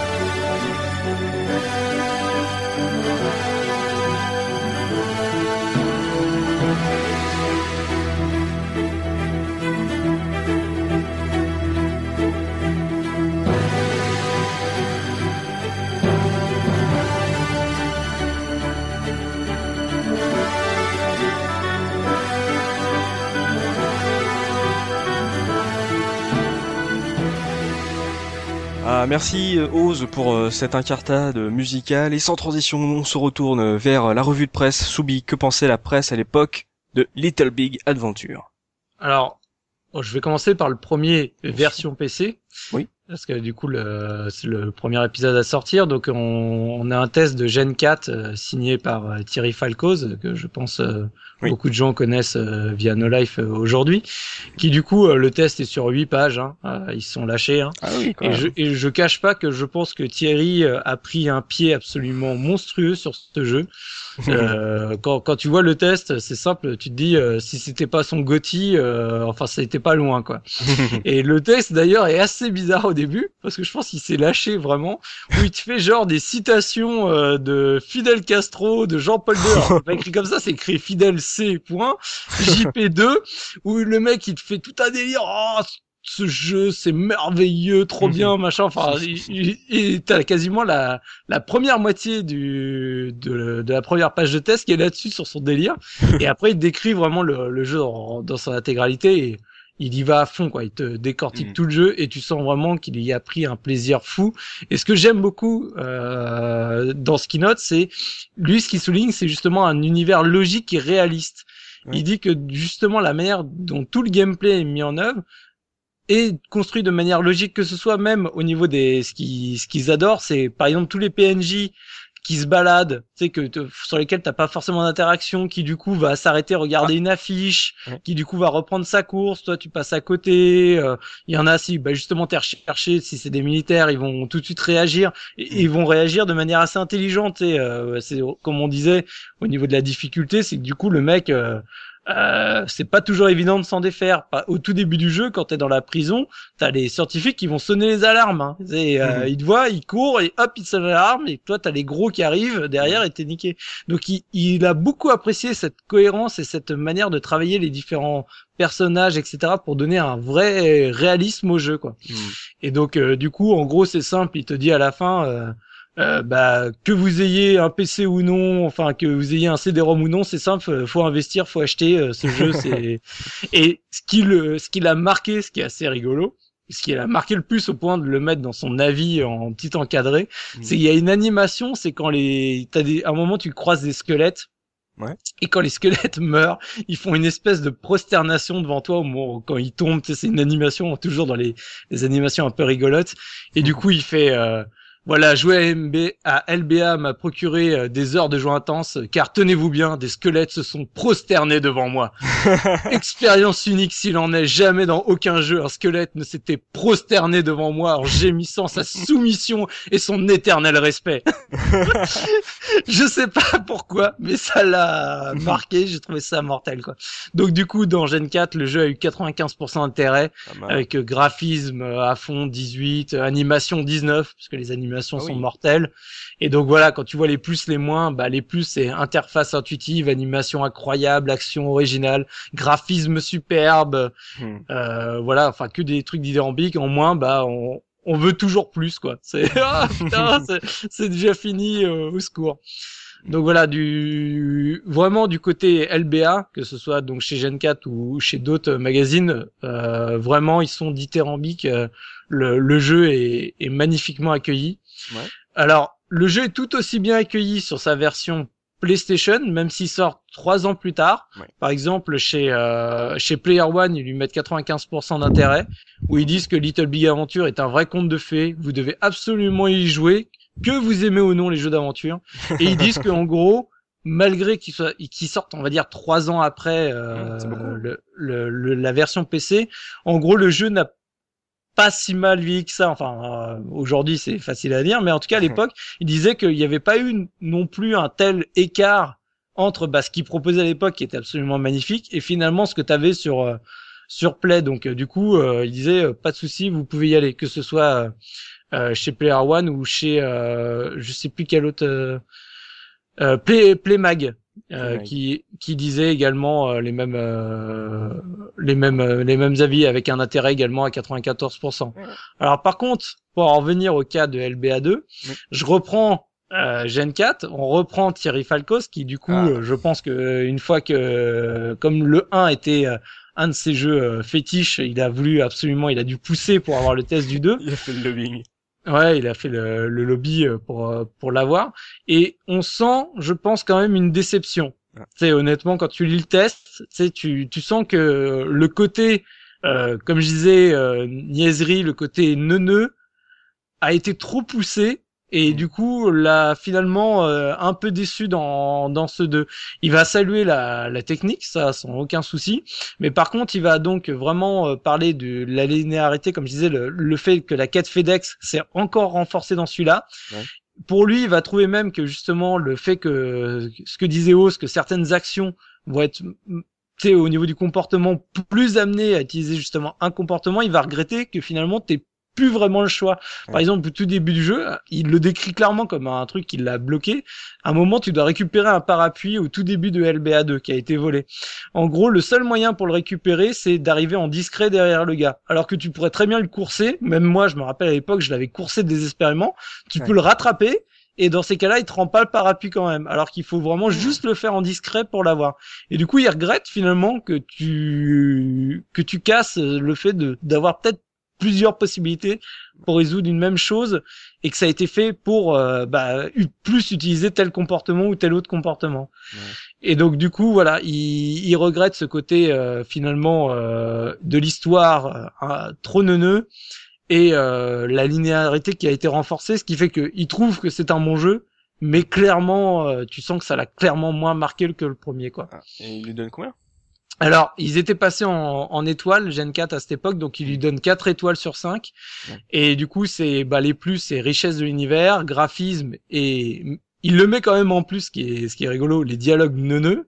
Je pense qu'il le met pour l'humour, mais en moins il met clairement donc linéaire à bloc, les énigmes qu'il trouve qui commencent à devenir pesantes et un peu le coup de c'est quand on rigole, c'est comme dans certains point and click où il faut limite que tu mettes la cuillère dans le frigo pour que ça ouvre la porte qui est derrière, quoi.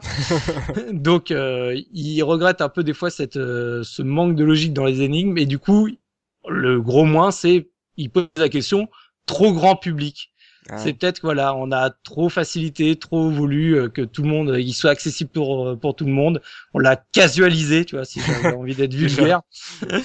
et voilà, donc il regrette vraiment ce détail-là. Mais par contre, par exemple, chez un autre test chez PC Fun, ce ressenti est pas du tout identique. Ils lui mettent 17 sur 20. Et pour eux, certes, ils disent qu'il y a des défauts. Il y avait des défauts dans le premier et du coup ils ont pas cette déception qu'il y a dans le test de Gen 4, quoi. Mais de mémoire, parce que je le dis, enfin moi ce jeu je l'adore, donc les magazines je les ai regardés, quoi. L'avis était vraiment assez, les avis étaient divers concernant le 2, il y a certains qui l'attendaient, d'autres qui l'attendaient un peu. Enfin, d'une manière générale, le jeu était attendu mais l'univers divisait vraiment. Moi je me rappelle que dans le joystick, le mec, ils avaient mis en défaut en défaut, ils appuyaient quand même le fait, comme tu dis, que l'univers était vraiment encore plus rose bonbon. quitte presque à en vomir, quoi. Et il mettait également dans les défauts les doublages qui étaient à se taper la tête contre les murs. Parce que les pareils, parce qu'on n'en a pas parlé, mais les doublages, bon, moi je les trouve super drôles, mais au niveau des accents, au niveau des intonations, c'est super exagéré. Moi, il y a une réplique qui me fait toujours rire, et pourtant, bon, si tu connais pas le jeu, ça va te laisser froid. C'est que t'as quand même les, alors si je me trompe pas, je crois que les humanoïdes éléphants qu'on a sur la planète s'appellent des gros-bots. Le meilleur ami de Twinsen, là, Jérôme, c'est un gros beau. Et à un moment, quand tu sors de sa maison, t'as une dame qui te dit, oh, mais il faut pas lui en vouloir, c'est un gentil gros beau. Voilà. Et c'est dit avec un ton que, enfin, moi, ça me faisait rire, quoi. Et ça, voilà, ça me fait toujours rire, quoi. Tu vois, pour rebondir là-dessus, Oz, moi, ce que je trouve rigolo, c'est que, certes, maintenant, tu peux dire que les doublages, ils sont pas bons, etc. Je veux bien le comprendre. Mais, moi, à l'époque, du coup, j'ai beaucoup joué surtout à LBA2, parce que c'est celui que j'avais chez moi. Et j'y ai pas touché jusqu'à ce que l'on enregistre l'émission, justement. Mmh. Donc, ça fait 15 ans que j'y ai pas touché. Oh, et quand j'ai relancé, pour préparer l'émission, quasiment chaque réplique, je m'en rappelais limite par cœur. Parce que, justement, les intonations hautes, tu sais, elles m'ont marqué, quoi. Je pouvais limite citer le texte avant qu'il soit dit. Alors, à quelques détails près, quand même. Mais du coup, je me suis rendu compte que si tu veux, si j'avais pas relancé le jeu, j'aurais été incapable de dire les trucs.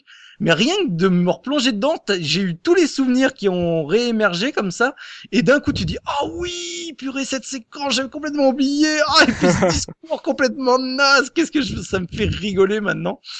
Donc voilà. Et je trouve que le doublage, certes, c'est les syndromes qu'aime le survivant haute. C'est, aujourd'hui, si t'as pas connu à l'époque, tu fais c'est quoi ce scandale? Mais en même temps, tellement rigolo, quoi. Ouais, c'est clair. Bah merci Subi pour cette bonne revue de presse de l'époque sur Little Big Adventure 1 et 2. On se tourne maintenant vers les anecdotes de Papy Mikado, puisque Papa Looping n'est pas là. Papy, qu'avez-vous dans votre besace à propos de Little Big Adventure? En fait, il en a pas mal, hein, d'anecdotes. En fait, j'avoue que j'aime bien faire cette petite rubrique parce que tu découvres des trucs que t'aurais jamais osé penser sur les jeux que t'affectionnes. Le mec il veut chourer la rubrique de looping. En fait, je fais un putsch. En fait, déjà, ce qu'on n'a pas dit, c'est que on a dit, c'est le jeu, il est en 3D ISO, et c'était une envie de Raynal dès le départ parce que il avait beaucoup aimé deux jeux sur Amstrad qui étaient aussi en 3D ISO. Un, il s'appelle Knight Lore. Ouais. Ça ressemble un petit peu au Batman qu'il y avait sur Amstrad, si ça vous parle. Ouais, le Batman. Une horreur. Non, il est génial.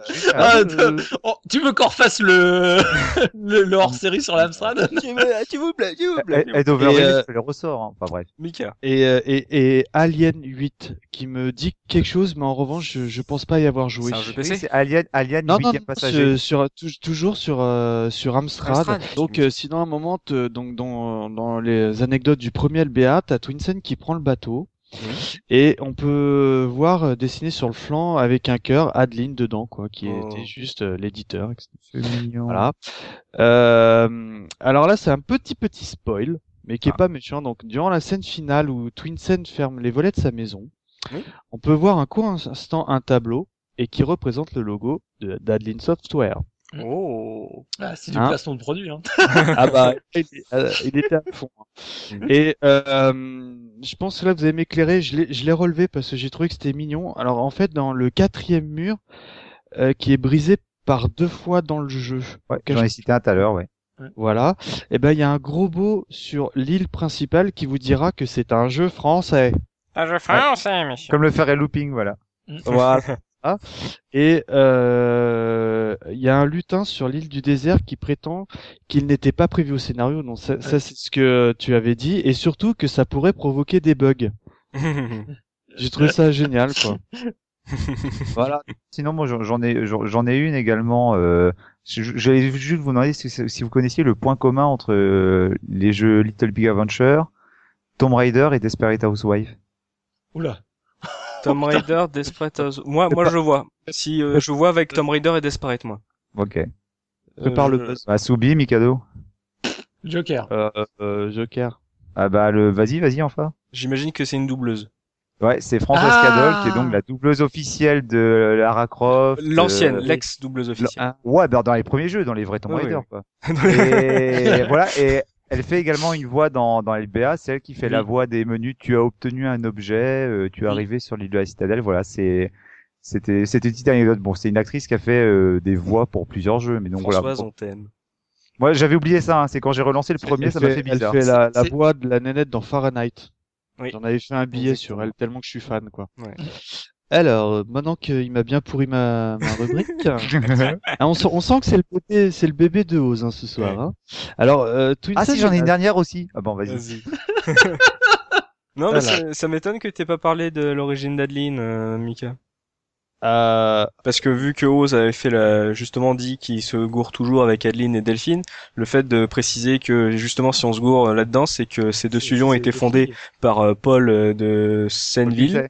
Paul de Senneville, qui justement a donné le prénom de ses filles aux deux studios. C'est pour ça qu'on les rejoint souvent et qu'on fait souvent l'erreur. Voilà. Voilà. C'est que je vais tenter de poursuivre. Le meilleur ami Twinsen dans le jeu s'appelle Jérôme Baldino. En fait, et qui est un inventeur. En fait, c'est un anagramme de Jérôme Bonaldi, qui était pour moi la star des stars dans Nulle part ailleurs, parce que c'était le monsieur invention qui fonctionnait jamais, donc ça marchait aux répétitions. Et en fait, ils ont pris cet anagramme pour inventer le meilleur ami de Twinsen, quoi. C'est beau. Et tiens, et j'en ai une dernière, peut-être que t'en auras encore, Mikado, mais vous saviez comment que, en fait, le jeu, LBA, quand il est sorti aux États-Unis, ne s'appelait pas Little Big Adventure? Ah bon? Ouais, en fait, Raynal avait dit que quand ils ont sorti le jeu aux États-Unis, je sais plus qui l'a sorti, hein, sous quel éditeur. Le problème de Little Big Adventure, c'est que dans la traduction américaine, enfin, dans la langue américaine, ça passait un peu comme aventure moyenne. Ce qui est pas super vendeur, quoi. Et du coup, le premier jeu, il est sorti là-bas sous le nom Relentless. Et je suis pas super anglophone, mais il me semble que Relentless, ça veut dire sans pitié. Donc, je vous laisse un peu, voilà, estimer le nom du jeu. Est-ce que sans pitié, ça peut coller un peu l'univers où t'as des gros beaux, des gentils gros beaux et des babales? Et du coup, pour le 2. Voilà, et pour le 2, ils ont simplement appelé ça, donc, je crois, LBA2, mais, sous, tout cité, Twin Say Odyssey, je crois. Ah. Ouais, j'ai un peu de problème visuellement au niveau des États-Unis. Sinon aujourd'hui, Mika, est-ce qu'on pourrait revenir sur la cote du jeu? Qu'est-ce que vaut financièrement, pécuniairement Little Big Adventure? Bah en fait, comme on disait, LBA 1 est sorti sur deux supports, donc DOS et PlayStation. Yeah. Et en fait sur PlayStation, moi j'ai eu beaucoup de mal à les trouver, les jeux. Faut le savoir. Et grosso modo, la cote, elle est entre 15 et 20 euros. Ah, c'est quand même cher. Ouais, c'est cher, ouais, carrément. Ouais. En revanche, sur DOS, c'est nettement plus parce que je l'ai vu autour de 40 euros. La disquette. Ouais, pareil, parce que tu dois avoir la version disquette, la version CD-ROM, et en fonction de très sincèrement, j'ai pris ce que j'ai trouvé parce que je suis allé sur différents sites et déjà, le jeu est très difficile à trouver en France. Donc localisé en français parce que il a eu vraiment toutes les traductions possibles ce jeu. Et par exemple sur eBay, je l'ai trouvé au Royaume-Uni, en Allemagne, mais en France très peu, quoi. Mais ce qui est intéressant, c'est que sur le site de Dotemu, il est possible de le toucher à 4,99 €. 7 €. Chez GOG aussi. Sur goodolgame.com. Ouais. Voilà. Ah, GOG, j'ai pas été voir. Désolé. GOG, ça fait un peu chiant. Et en fait, si tu veux, c'est même, à l'origine, il était, sur Abandonware, en tant qu'Abandonware, j'ai un doute, là, maintenant, sur le nom du site français. Et du coup, avec l'installation facile, etc., t'avais l'exécutable, t'avais juste à cliquer, t'avais le DOSBox directement intégré. Et ils l'ont retiré à partir du moment où, justement, Dotemu et GOG l'a récupéré. Alors au début, je me suis dit oh merde, franchement c'est dommage parce que ça faisait depuis des années que le jeu était en abandonware et du coup c'était bien pour faire découvrir aux gens. Après quand ils ont laissé entendre qu'en fonction des ventes, s'il y avait un vrai succès, peut-être qu'ils envisageraient de faire un 3, je m'étais dit bon alors les mecs, vous achetez comme des malades. Vous arrêtez de me faire chier, vous faites plus du piratage, vous en achetez par paquet de 12. Justement, en mars 2012, Frédéric Raynal a évoqué la possibilité déjà de faire un remake de ce LBA par rapport, juste comme tu l'as dit, à la ressortie du jeu sur les plateformes smartphones. Donc possibilité d'un remake de LBA, mais aussi donc éventualité d'un troisième épisode. Vous, ça vous a titillé, Oz? Là, moi, je vais prendre la parole parce que c'est deux de mes jeux fétiches. Moi, LBA 3, c'est une Arlésienne. C'est là, pour moi, dans le top 3, dans le top des Arlésiennes, t'avais Duck Nukem Forever, mais ça, c'était fait. Donc maintenant, on arrive à LBA 3, quoi. Et, il en parle depuis très longtemps, Raynal, mais, il s'avère que là, en début d'année, donc, il a annoncé quand le jeu a été relancé sur GOG et puis sur Dotemu. Ouais. Il y a eu un interview. On mettra le lien dans l'article de l'émission. Il a fait un interview en anglais où il est avec deux de ses comparses et puis ils expliquent que, il y a telle idée de faire le 3, mais avant de faire le 3, ils aimeraient bien pour les plateforme de téléchargement balancer des remakes des deux premiers épisodes, et dans les remakes ils testeraient quelques idées, et si c'est concluant, à ce moment-là ils se lanceraient dans la production d'un tant attendu troisième épisode, quoi. Tu penses que c'est du sérieux? Tu penses qu'on peut s'attendre à un troisième épisode? Honnêtement, franchement, j'attendrais qu'il soit sorti avant de... Tant que je vois pas un screenshot ou quelque chose, moi j'arrête de m'enflammer, hein. Tu sais, c'est Bios, c'est les Arlésiennes que tu connais depuis que t'es ado. Donc j'ai envie de dire, je serais peut-être papy qui sera peut-être sorti ou pas, quoi. Donc, après, oui. Après, moi, ce que j'apprécie, c'est que tu sens bien que le mec, il a envie de faire ça. Il fera le jeu s'il en a l'envie. Il va pas le faire parce qu'une société, un éditeur, va lui demander de pondre un troisième épisode. Et même chose pour les remakes. Ils ont fait LBA 1 parce qu'ils ont claqué la porte d'Infogrames. Ils étaient une petite équipe de même pas une dizaine de personnes pour le faire. Le 2, je crois que ça a dû peut-être monter au plus grand nombre, peut-être à une vingtaine de personnes. Sinon, ça restait assez réduit. Ouais. S'ils ont envie de faire un troisième épisode, ils le font, quoi. Pour l'instant, Raynal, il s'amuse avec Ludoïd, avec des petites productions comme Boxon. Le mec, il veut avant tout se faire plaisir, quoi. Donc le seul conseil qu'on peut donner, c'est acheter le jeu sur chez Dotemu et Good Old Game, s'il vous plaît. Achetez en masse, s'il vous plaît. Achetez-le 3 fois. En Noël, où à chaque fois qu'il y a des fêtes, des soldes, il est toujours soldé en plus. Il faut, allez-y, franchement, c'est du bon. Le pack est à 7,50 € pour les deux jeux. Mais la question est, comme Mika l'avait laissé entendre, la question est, est-ce que ça se rejoue aujourd'hui? Pour moi, sans aucun problème. Ah ouais. Franchement, alors j'entends les remarques de mes deux compères. Pour moi, ça a absolument pas vieilli. Je joue encore aujourd'hui sans aucun souci. Ça n'a pas vieilli, et j'ai envie de dire, là pour le coup, le fait d'acheter, de télécharger les deux premiers jeux est intéressant dans le sens où refaire tourner les anciens jeux est assez compliqué. Je le sais pour preuve parce que j'ai essayé de le faire. Le 1, de mémoire, il me semble que déjà pour le faire fonctionner sur CD-ROM, il fallait télécharger quelques patchs. Quant aux deux, j'ai la boîte, hein, j'ai toujours le CD-ROM. Quand j'ai voulu y jouer dernièrement, j'ai dû télécharger. Ah ouais, mais ça ne fonctionnait pas, hein. Ça ne fonctionnait pas du tout. J'ai dû télécharger plusieurs patchs pour que ça fonctionne. Je suis certain que si j'avais téléchargé la version qui était sur Dotemu ou sur GOG, ça aurait très bien fonctionné, quoi. Ouais, je rebondis sur ce que tu dis parce que pareil, j'ai la version CD du LBA2 et j'arrive pas à l'installer sans mettre de patch ou quoi que ce soit. Et ça a été un vrai plaisir de récupérer le jeu justement chez Dotemu. Hop, t'installes, en une installation, c'est nickel, t'as tout ce qu'il faut, et le jeu fonctionne parfaitement.